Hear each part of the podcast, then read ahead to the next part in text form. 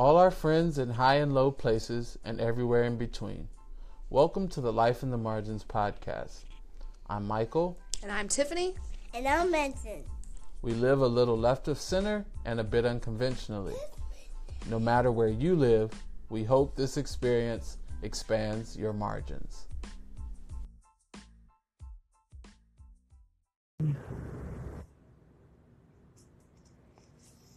So, kind of what I wanted to talk about after you set that foundation of just how we were founded and the Constitution and things like that. That is, uh, I think, always the right place to start when you're talking about policy. Um, because I don't think that we need to be just be making a bunch of things based on emotion. I, I do think that precedent and the Constitution, and I do think those are our foundations. Democracy, all of those things.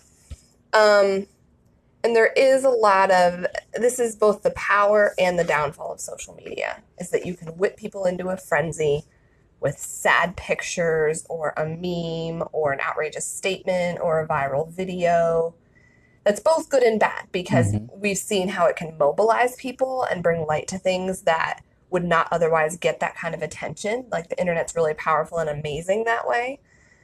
And it brings truth to power in a way that wasn't possible before.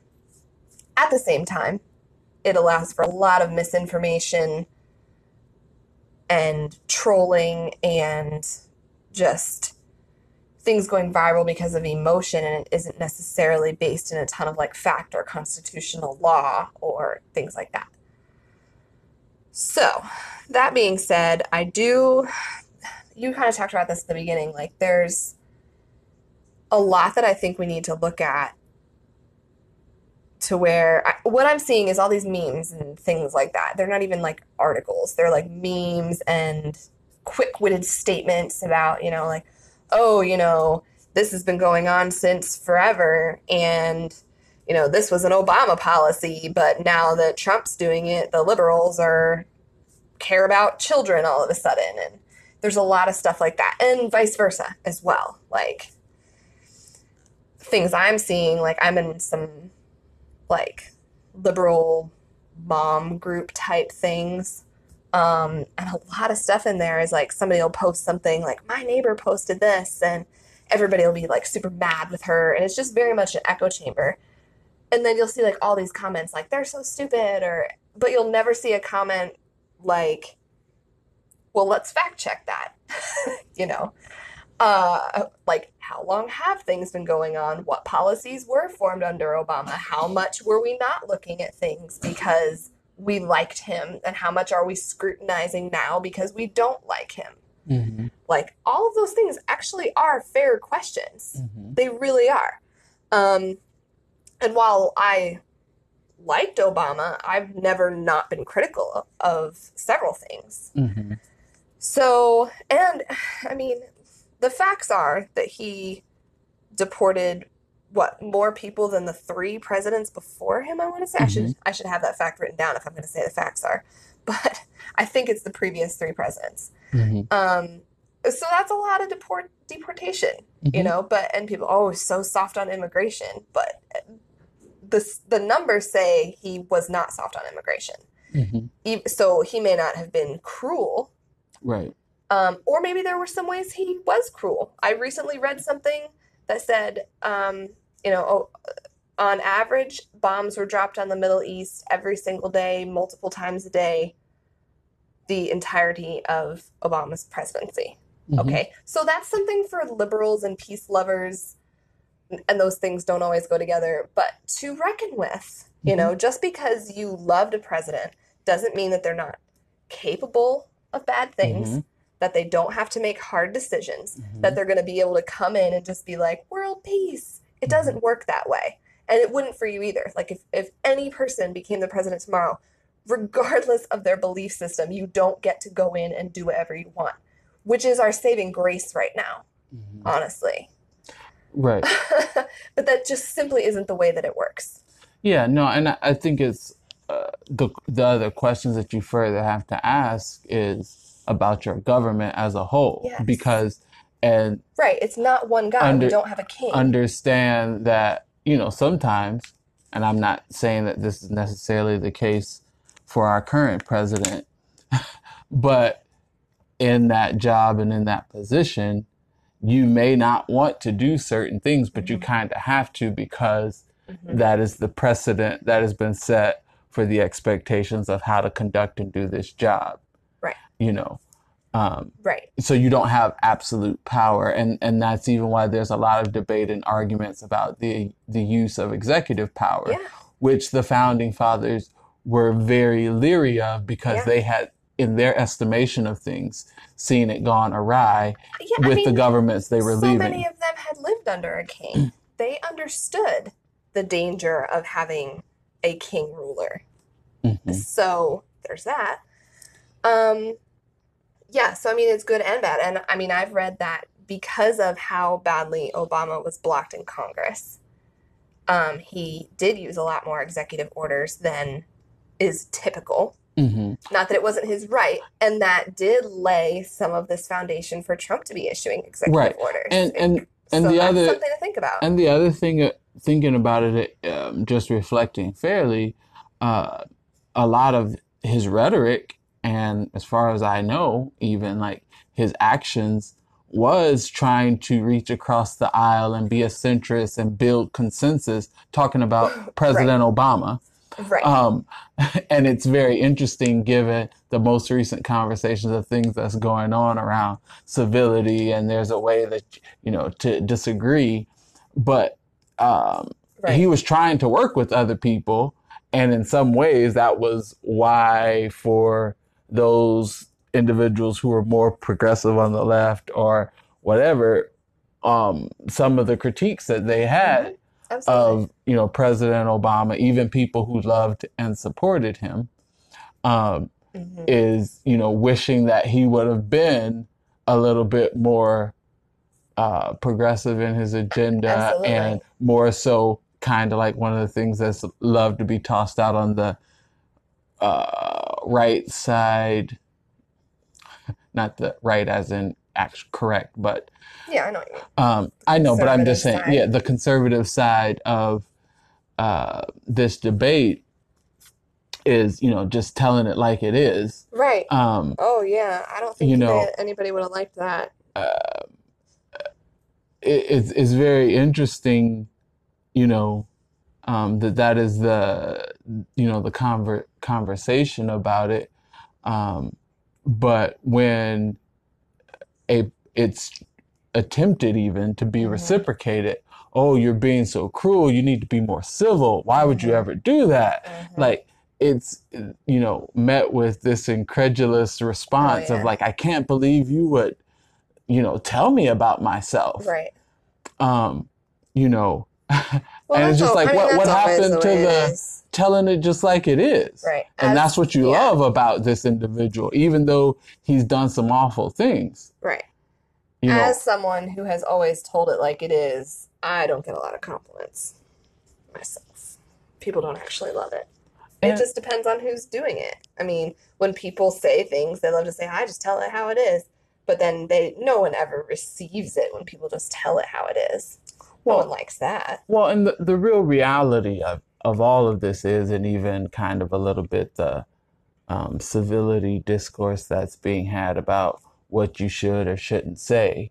Um, most recently with with Congressman, uh, Congresswoman Maxine Waters being criticized, um, is there's just some things that uh, it doesn't matter how you say it. Mhm. oh yeah, It's just not wanting to be received. right, It, it's right. not. I can't. You know, I can't say it in any nicer way right. or in any way that capitulates to your your needs Mhm. anymore because the bottom line is you don't want to hear it. Right. right. So, with that, my advice to people that are liberal or progressive, and so I feel like I have somewhat of a unique perspective because, I mean, even when you and I, I didn't even vote for Obama the first time. So, I have not always been a liberal. And, and in fact, I think I skipped right over being a liberal and went right to being a progressive. Like I kind of like zoomed through the liberal part and was kind of like, oh, this is also for the birds. Like true progressive agenda is where it's at for me. Um, so I haven't like spent my life being a Democrat or anything like Mhm. that at all. Like being on the liberal side of things is actually still quite new, Mhm. relatively speaking. Mhm. Um, so I mean, I get it because I've been there. Like, I'm actually glad that I didn't have, you know, Twitter 12 years ago. Um, and, you know, I don't think there's things that people can throw in my face because they're recorded eternally on the internet right now, but like I'm I'm 100% sure that there is a bunch of bullshit that I have said to people like about Obama his first run like I felt I had I was still in a place where I felt like I had to vote Republican like that was the right thing to do. I was disappointed because I thought, well, gosh, it would be so nice to have our first black president, but not at the expense of, you know, religious liberty. Like I was that person. So I do get it. I've been Mhm. there. Um what changed for me was I'm a question asker and I'm a learner and that's Mhm. just always how I've been. So if you're not, I don't really know what to tell you. Mhm. Like I would love to be able to like duplicate like, well, what got through to me about things Well- and how do I share that with other people who are stuck where I was stuck? I don't know because I have asked questions and pulled at threads since the moment I could talk. That's just who Right. I am as a person. So if you're not someone that does that, I don't really know. I don't know how people learn if they aren't seekers. I just always have been. Well, and, and I think even if that's not your natural predisposition of where you're always asking a lot of questions, hmm even if you're just willing to start from the place of, I'm willing to research this out Right. and and go wherever it takes me Right. not because um you know some people may not be where they're they're just asking a lot of questions in their Right. current environment matter of fact most of us are are all kind of predispositioned and programmed a little bit to trust you know, leaders and elders, your parents, all of the people in your environment, um, that, Mhm. you know, they are knowledgeable. They're getting their information from good sources. Right. They've researched a matter and a topic. And very few of us are really grow up in environments and, and homes and systems where you are encouraged even to question the things that you're told from these trusted figures and individuals. I will say that one thing that was a huge influence on me politically, probably the biggest influence on me politically, was um, Shane Claiborne's books. Um, he's a Christian, so if you're of a faith based persuasion, this is a really good option for you. Um, what I have continually done is look at um, progressive Christian authors because for so much of how I voted or thought or believed, I felt like it was really wrapped up in my faith and my church and what I was supposed to do because that's how God wanted me to vote. And so the first step for me was to start looking and reading authors that were, it's like, okay, they love God too, but they Mhm. just have this other perspective. Mhm. And so for me, the first thing was to read uh, progressive Christians, um, socialist Christians, democratic Christians, gay Christians. And uh, really, the first thing I found was like, I mean, they're not, you're not any closer to God than they are. Like, you, you might think you are, but that's not a fact Mhm. that you can verify with God Himself. Mhm. Like, who do you like better, Jesus? like, I mean, what I found was these these are Christians that are doing work in their community, going to church, serving in their church, serving their communities, praying, imploring God to show them things from the Bible too. Mhm. So you don't have any sort of moral high ground that you think you have because you aren't actually God's favorite. and you were tossed out on your head promptly after expressing more or that thought. less, more or less. So Yeah. anyway, um, Shane Claiborne has a book called uh, Jesus for President, and it sounds a little trite in the title, but it's not. It's incredibly deep, and it completely changed my politics. And he essentially his first book, um, now I'm drawing a blank. It's on my shelf. I'm trying to see it, but um, really spoke to me about the um, uh, about like peace and more like social views um, and being more like anti-war and like what that could look like. And I still do reflect on his writing a little bit as him being a bit of an idealist. And there's things he has said that I don't necessarily agree with. But by and large, his work is very, very convicting to me. Um, Jesus for President essentially um, goes through the Bible and talks about governments and leaders and the Christian responsibility toward government mm-hmm. and calls out America's sin of nationalism. Mm-hmm. And that got me because I don't think I ever really thought about the difference between nationalism and patriotism mm-hmm. until I read that book. And then I was like, oh, damn, like those are two different things. And one is a sin. And it is not okay. And it has completely informed our views as a church. Mm-hmm. And we're completely poisoned with it. And it's, I mean, not, it's not just nationalism, like, you know, if you have, you know, Hitler youth parties, like, it's like, it's, you know, that's kind of the, most extreme form of nationalism, but it's like no, like it's really informing the church on how to vote and it's really not okay. Mm-hmm. Like people really aren't voting their values or voting their Christianity. They're they're voting with nationalism and it's it's really not okay. So anyway, that's a great book if you are kind of like where do I go from here? Um, or I don't totally believe this, but I feel like I'm. if you feel obligated to be voting Republican, um, especially like because of pro life or something like that. Um, yeah, get his book and take a look at that. And and he is pro life, so um, he's part of something called uh, Consistent Life, mm. and you know, and again, there's things I agree with and don't agree with, but his arguments are good and it's very very convicting and so you should definitely get your hands on that so I so I want to put that out there of like I do understand what it's like to be on the right.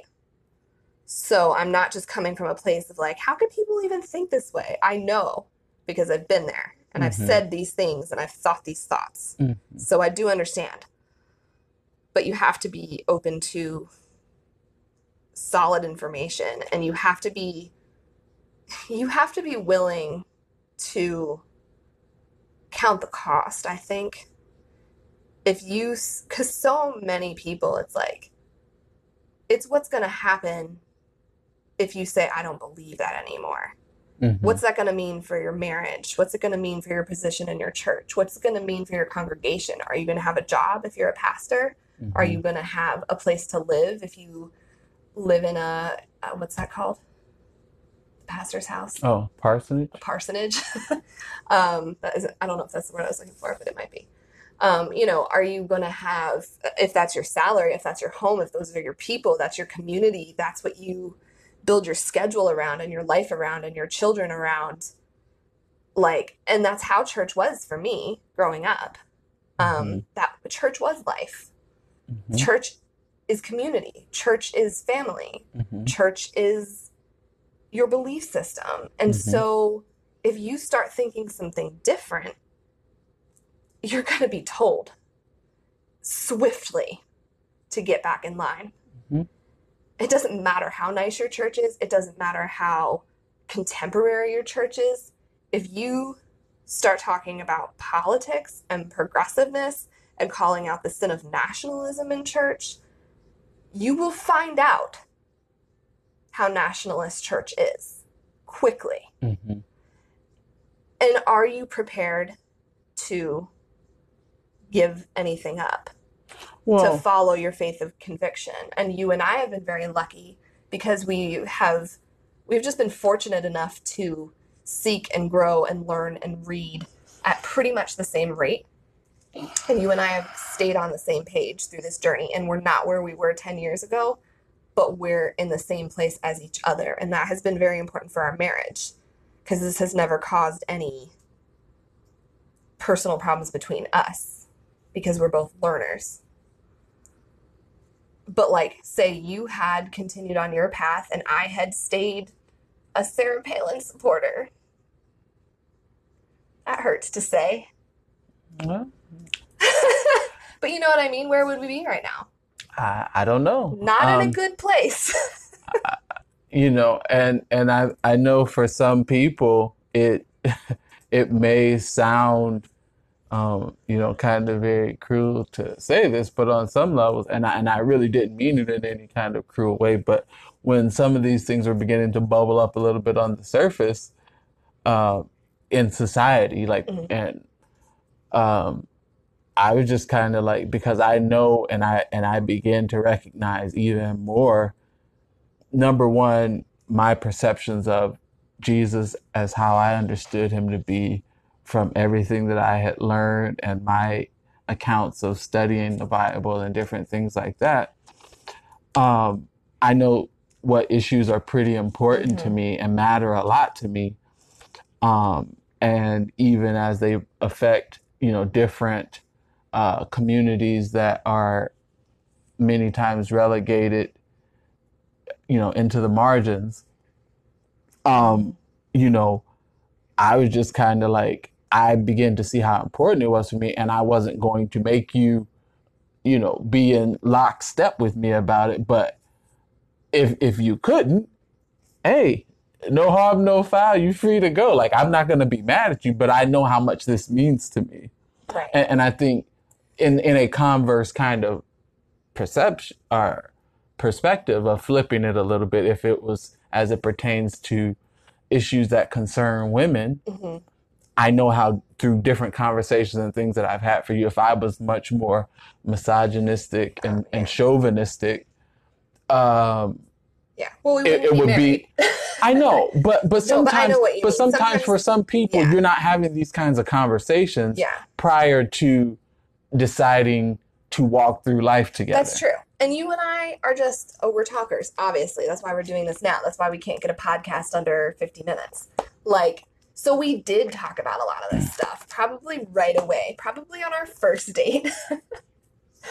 but I mean, that's just who we are. But like, that's the thing about it is like, this is just who we are. And the more I realize that this is not how a lot of people are, the more I think like we've been really lucky, like just as people to be seekers, to be people that pick at threads, to be question askers, to be talkers, communicators, to ask hard hitting questions of each other early on, like to be willing to be called out on stuff. Like, I.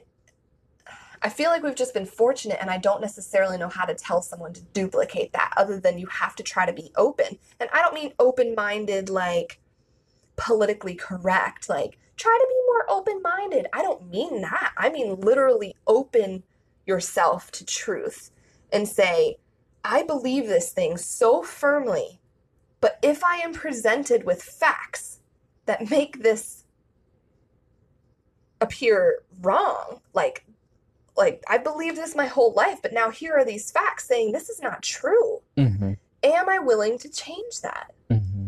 And for most people, that answer is no. Mm-hmm. They're just going to stick with what they know. Well, that might be, but it's what I've always believed, so I'm going to stick with it. And that's how most people are. It simply is not how I have been. And I mean, there were some different things that I'm sure we'll get into in some pod sometime of like, you know, reasons why I got skeptical of my religion and politics at an early age. Like, Mm-hmm. I definitely now can look back and see, like, okay, there were some foundations that I laid for myself as like a six year old that I needed now that I didn't know I was laying. But I was just like, but why? But why? But show me where that says that in the Bible. But Jesus never said this. And I mean, I'm talking, I was like five, six, seven years old saying this stuff. So, And there's different different approaches because I wasn't asking a bunch of questions, but I'm much more of the observant type, and Yeah. I'm and I'm seeing what's going on. oh, and I didn't ask every single one out loud necessarily.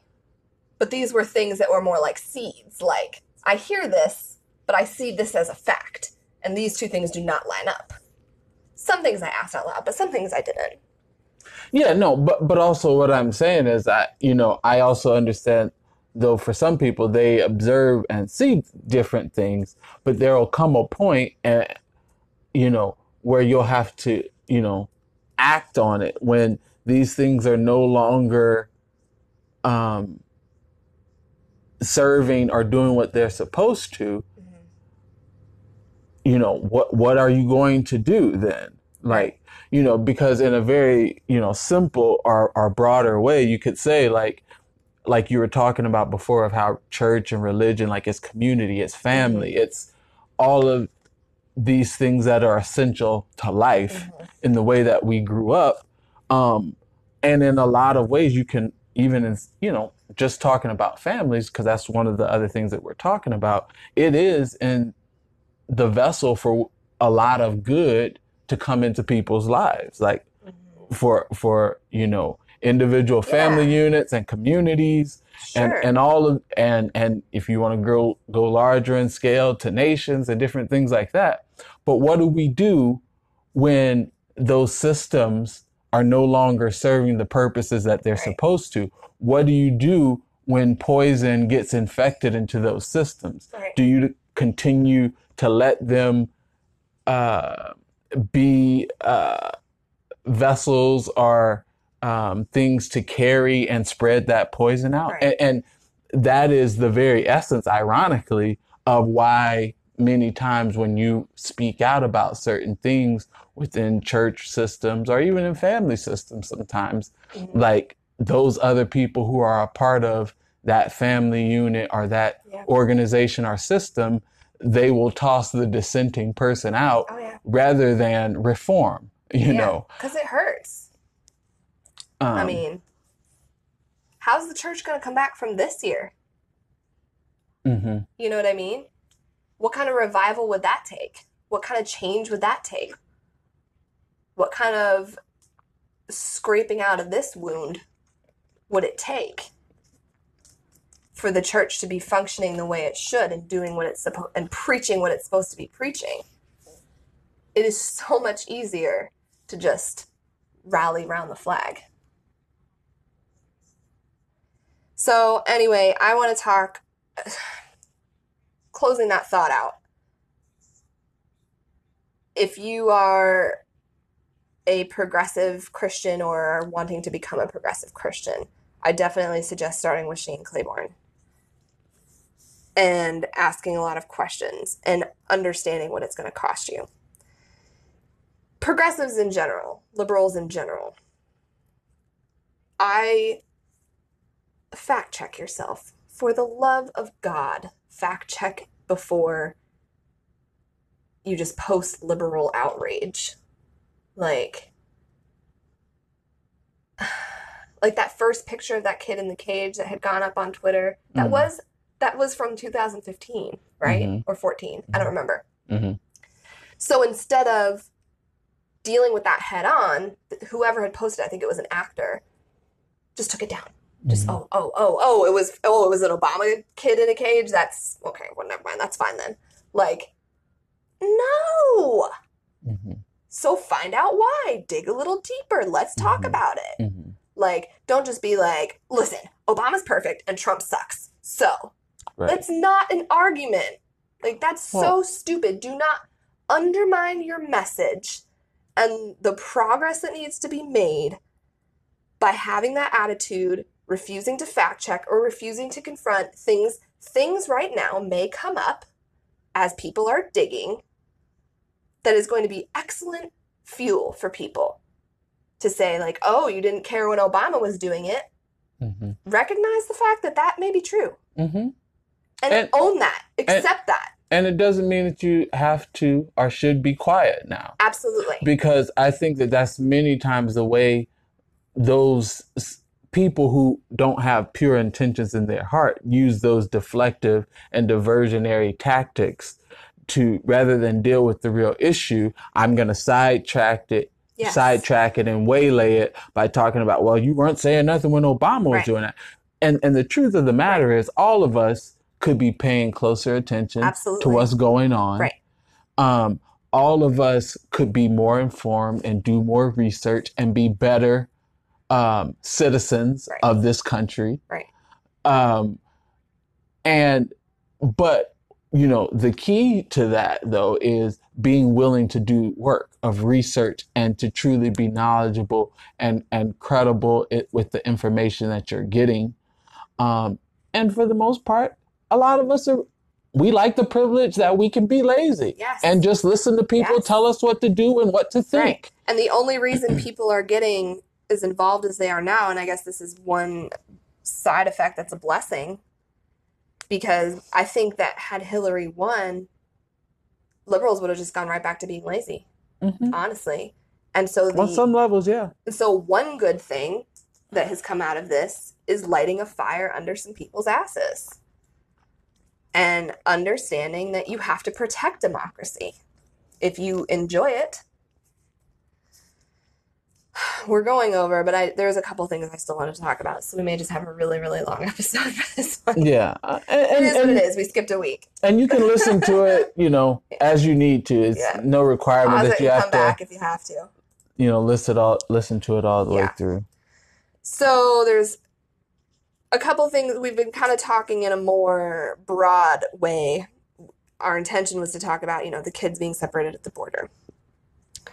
Um and and at this current moment not being properly reunified with parents that they've been taken from.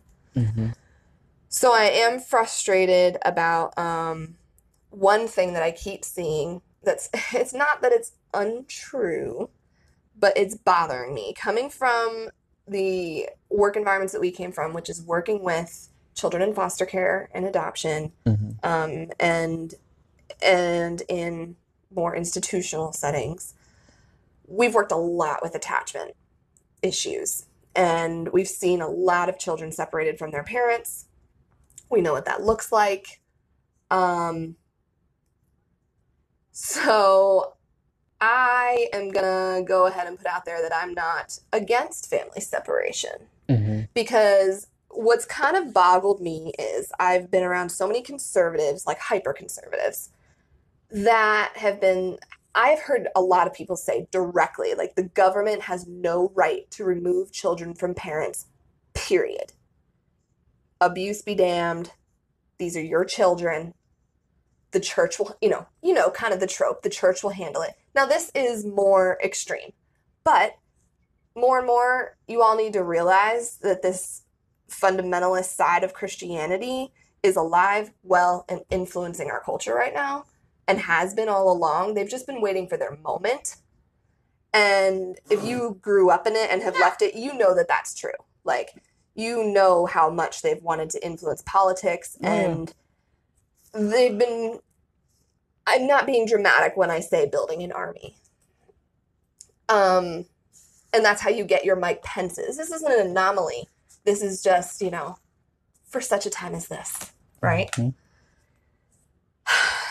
That being said, I've heard a lot of people talk about, you know, oh, the government has no right, yada, yada, yada. That is not a fact. If you abuse your children, the government does have a right to step in and protect those children. Children are citizens, they have rights, and people that are being abused, someone has to intercede on their behalf. It's not ideal. There will be attachment issues. It's never great to be popular or to be separated from your parents. But in some cases it's necessary. In a lot of cases it's necessary. Um so I'm gonna not come out on the side of and family separation. I know what we're talking about in this sense is not the same thing. And when we say end family separation, I know that people are referring to this specific thing, but I don't actually like broad, sweeping statements. Things like these children are going to be destroyed, these children are going to be damaged forever. These are the kind of things I've been seeing all over Facebook. You know, Mhm. these children will be psychologically damaged forever. I would really like people to consider their words when they say stuff like this Mhm. because I have worked with, I understand that you're trying to drive home a point, but you're kind of lumping together Mhm. like kids that are in foster care or have been adopted. Mhm. Go ahead. Um, well, I just wanted to say one one thing kind of concerning that, and it and it and I agree with a lot of what you're saying, but it also is a can get to be a very sticky area It is a, sticky little area. bit Yeah. when when you start really examining um, what is the the terms or the basis for saying that this child is being abused. Um, absolutely. You're absolutely right. In my, I don't know what you, if you've seen anything different working in the system. And I'm sure that it varies state to state, and I'm sure it varies demographic to demographic. I'm sure it varies if you have a racist judge or a racist social worker. However, what I have personally seen is that not enough children stay separated from their parents. Right. I haven't seen the opposite where too many people are t- being taken arbitrarily. I've seen more kids go home that our social workers are wringing their hands over saying, This mom is not capable yet. She's not ready. This is not going to go well. This is a dangerous situation. Mm-hmm. And the state is like, Well, it is what it is. I mean, she met her requirements. There's nothing really more we can do.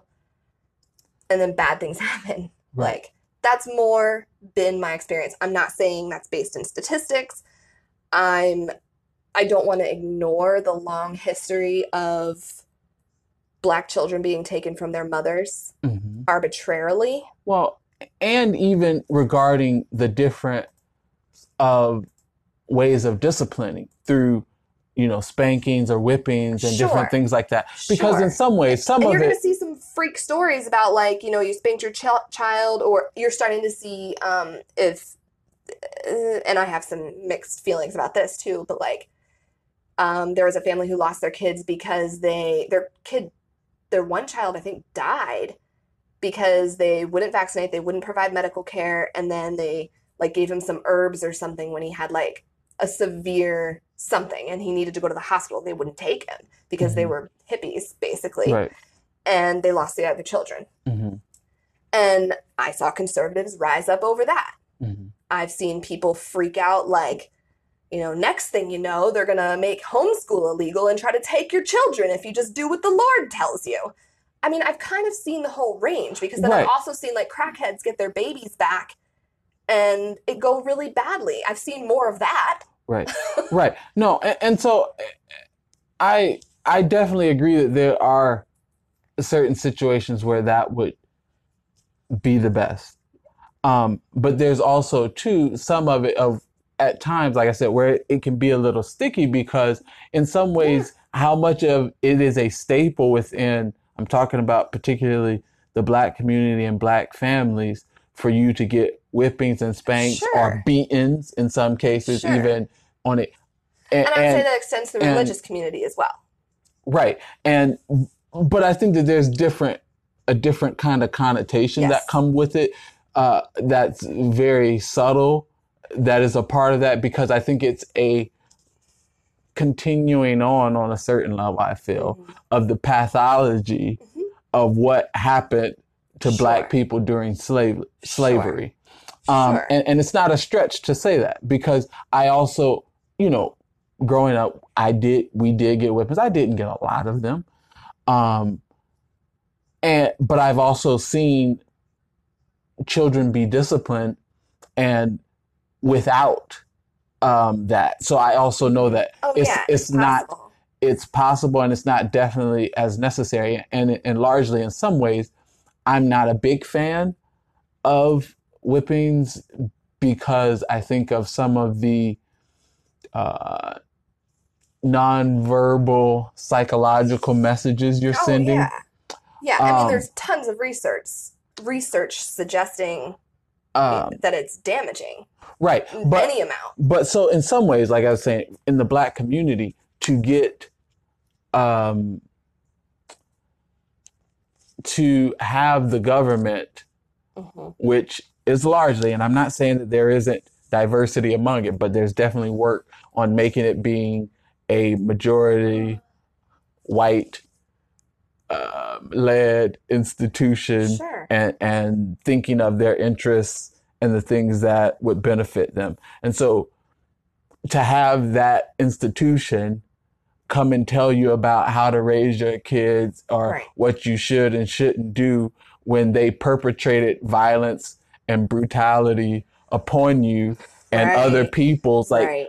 it's pretty hard on some levels to be able to Mhm. uh, wrap your head around that Absolutely. um, and and like you and I have have spoken about at different times before, just me personally, even as a grown adult, when I see different children out in public, sometimes misbehaving, um, just knowing how the duality that exists of even the privilege to carry yourself in a certain way in public that you don't have as a black person or a black child of where you're quickly considered to be a man or an Right. adult um, and the types of things you can say to authority figures and your parents Sure. and different things and get away with it um, it's baffling to me Mhm. and it's really like um,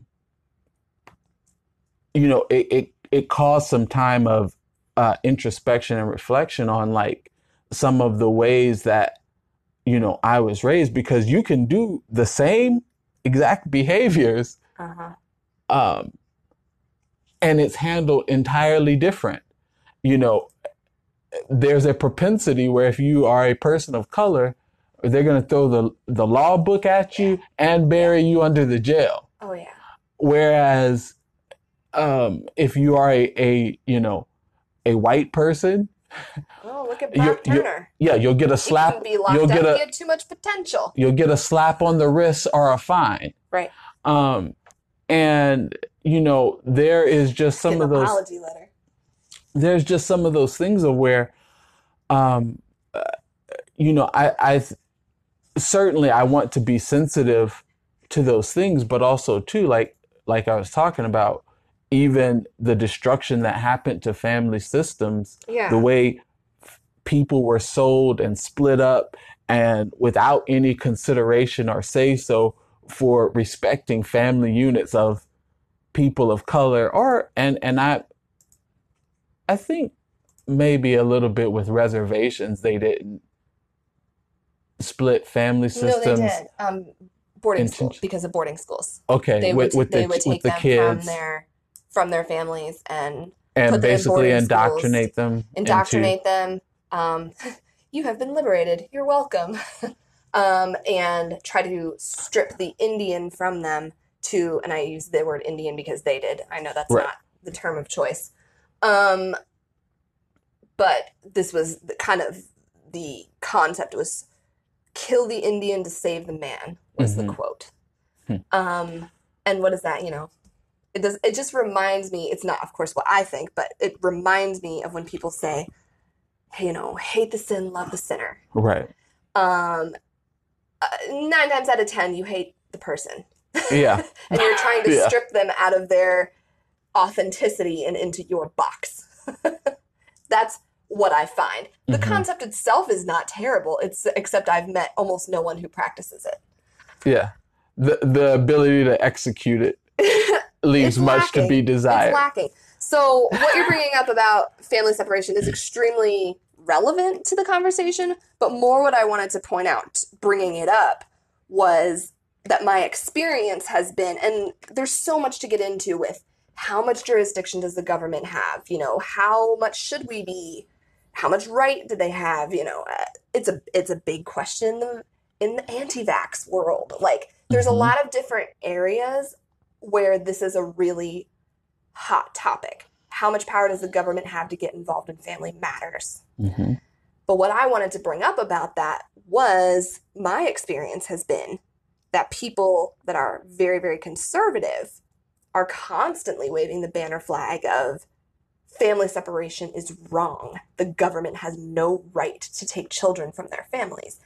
While the liberal view is the government has a right to get involved when we're looking at social services, when we're looking at whether you have to vaccinate your child for school, Mm-hmm. whether we're looking at um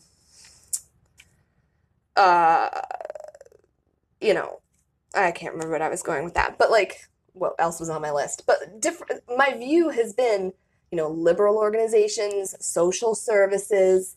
These are the people that are involved in family separation. Uh-huh.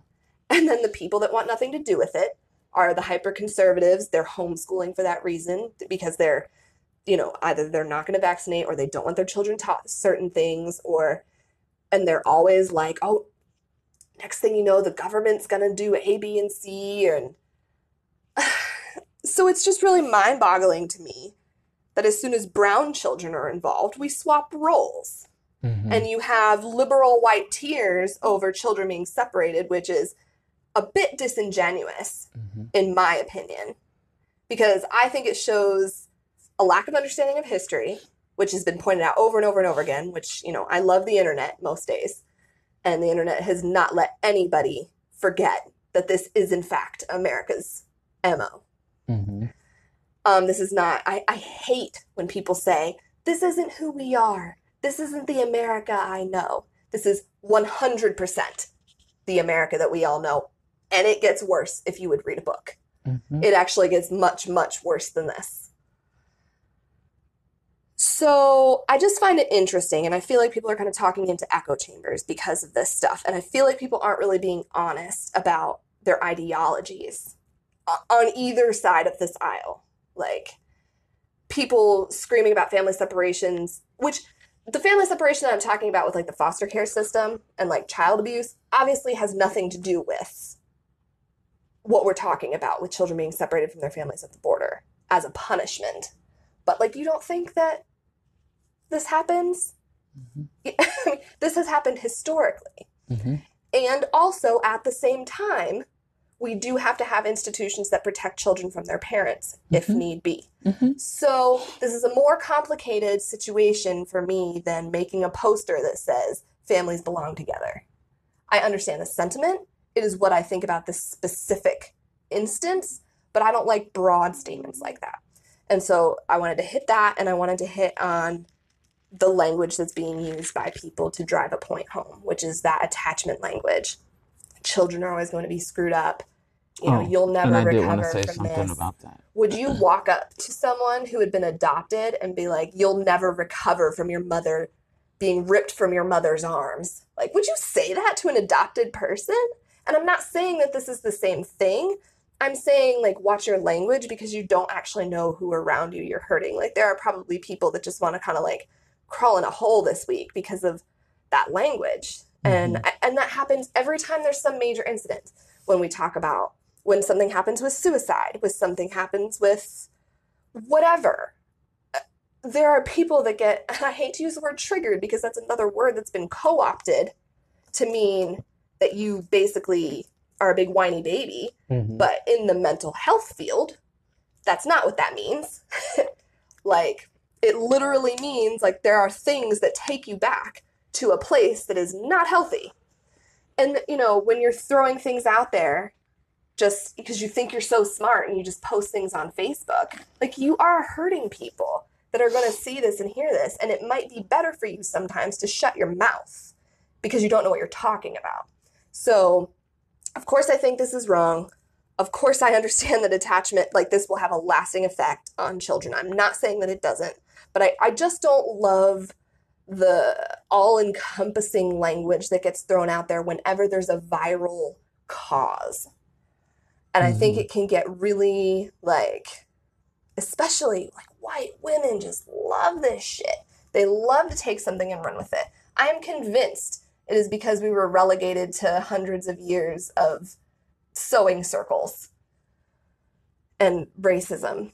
Like, there's nothing they like better than getting in a group and just bitching and creating frenzy. And uh, sometimes it's good because you can mobilize, but even when people mobilize, like, look at the Women's March, you know? It, rather than some people have learned and some intersectionality is coming from things, but by and large, I think that the Women's March should have and did show white women where they need to do better, but have they? I mean, we keep talking about this 53% that voted for Trump, but like, even of the women, white women that didn't vote for Trump, like, I'm still concerned about you. Like, I'm still seeing a lot of white lady issues. Like, there is no moral high ground here, in my opinion. And so, and I do feel like they're the perpetrators of a lot of unhealthy language. And so I just don't love it because whenever I see things like, um, you know, early attachments are the, in regard to children separated at the border, early attachments are the most important thing, and these children are going to be psychologically damaged for the rest of their lives.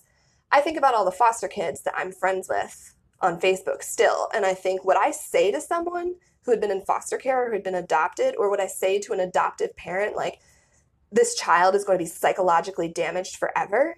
Like, people are resilient, and people, like, I don't want to be like, oh, they're resilient, they'll be okay. Like, and I know there's a danger of, of kind of being against this language because it sounds like I'm against what's or I'm for what's happening, but mm-hmm. I'm not. But I just think there's just a lot of like really broad statements being made mm-hmm. that I don't feel like come from a super educated place. And I don't know if any of that makes sense, and I hope that it does. And there's so much more I could say about this. But the last thing I want to say is, and I'll and then I'll be quiet and you can finish us off. The last thing I want to say is um, that a lot of people have said things like, well, as a citizen, when you go to jail, you know, your kid does get taken from you. And there's some fact checking you have to do with that. First of all, your kid doesn't get put into a cage. More often than not, families, the rest of your family just takes care of your child. Um, we also have a foster care system.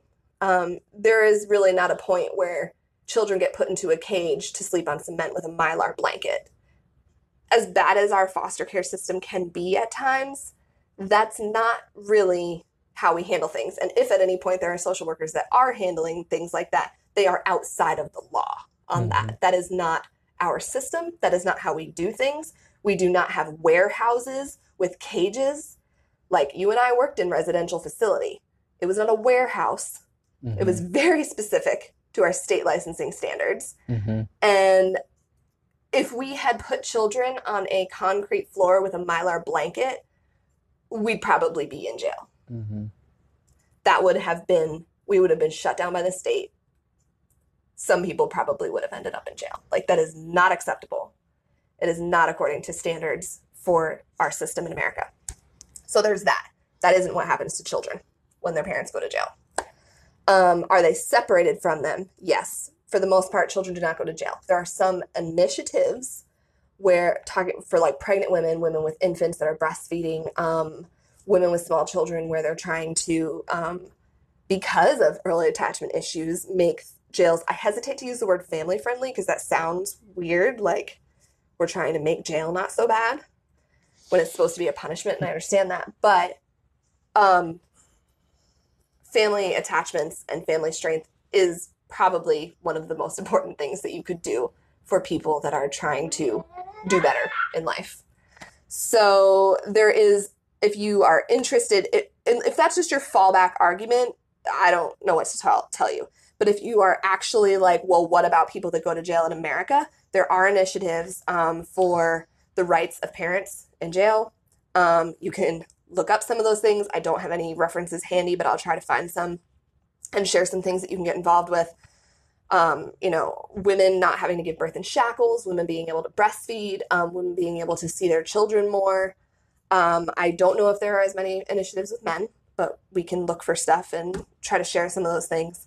Um, but so just because something might be a certain way with the prison system in America does not mean that it's right.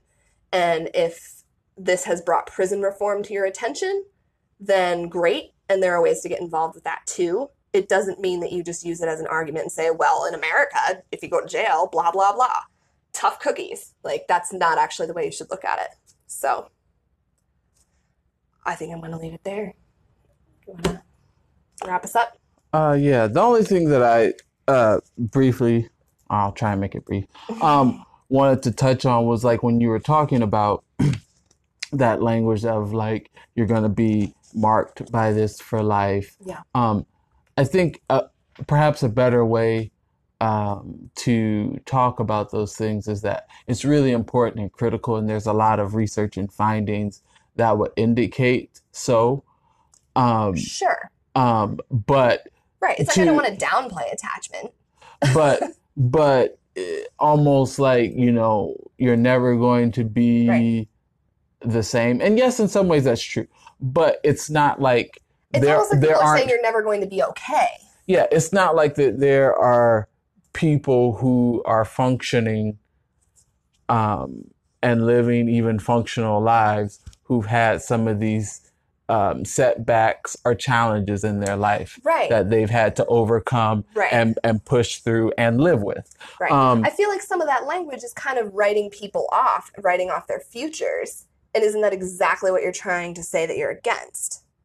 Yeah It's not really treating them like people. yeah and and like you said it can be a tricky thing Yes. with of how to handle that because too much underplaying of Right. how important it is Right. is kind of like you know hey it's not a big deal why is everybody upset about it Exactly. um and uh, the other thing uh it made me think of and there was another story and i i can if people are interested in it because it was very fascinating there was a story of like these rebel uh, child soldiers like Mm-hmm. over in africa there's a video on netflix with idris elba i can't think of the name of it it's really good but there's Oh, also Beast, is it Beast of No Nation? yes beasts of no Oh. nation I could um, barely get through it.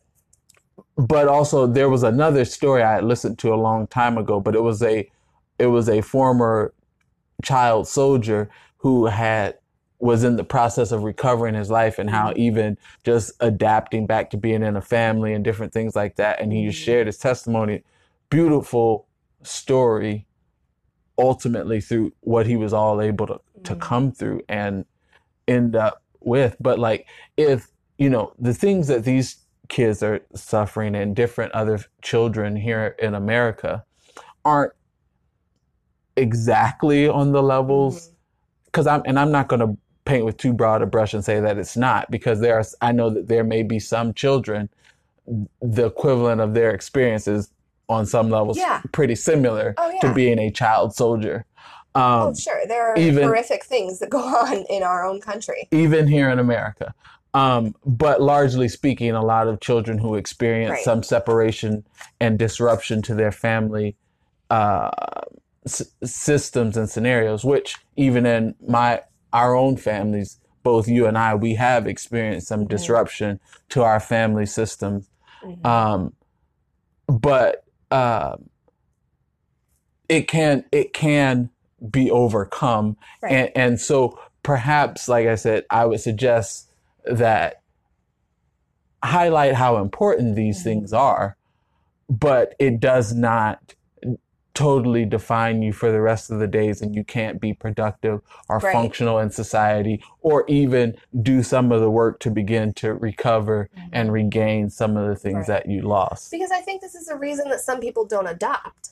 hmm they're just like they just view kids because of attachment disruptions as like finished like their story's already written and this is just like you're damaged now and i Mhm. kind of feel like this language adds to that hmm so but that being said obviously early attachment is all attachment is very important hmm so okay that's where we have to leave it